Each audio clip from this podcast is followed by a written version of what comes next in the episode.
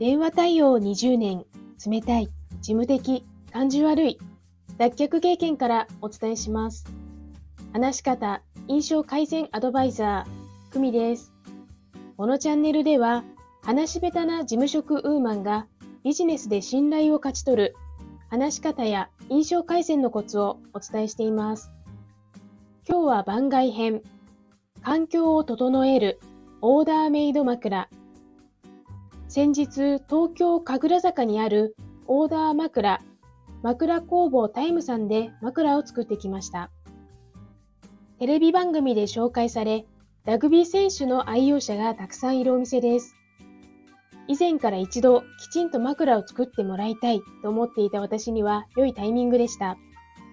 後頭部の湾曲部分を測るのですが、私の場合 ごてんさんセンチとのことで通常よりも大きいようで、これでは普通の枕じゃ合わないでしょうと言われました。一般的にはさんセンチ、よんセンチぐらいのようです。この隙間をきちんと埋めることによって、しっかりと首と頭を支えます。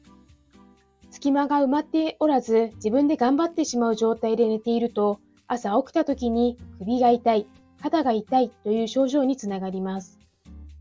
仰向け、横向きの状態でそれぞれ正しい枕と首の位置、間違った位置を何度も寝た状態で教えてくれるので、自宅でも正しい使い方が再現できます。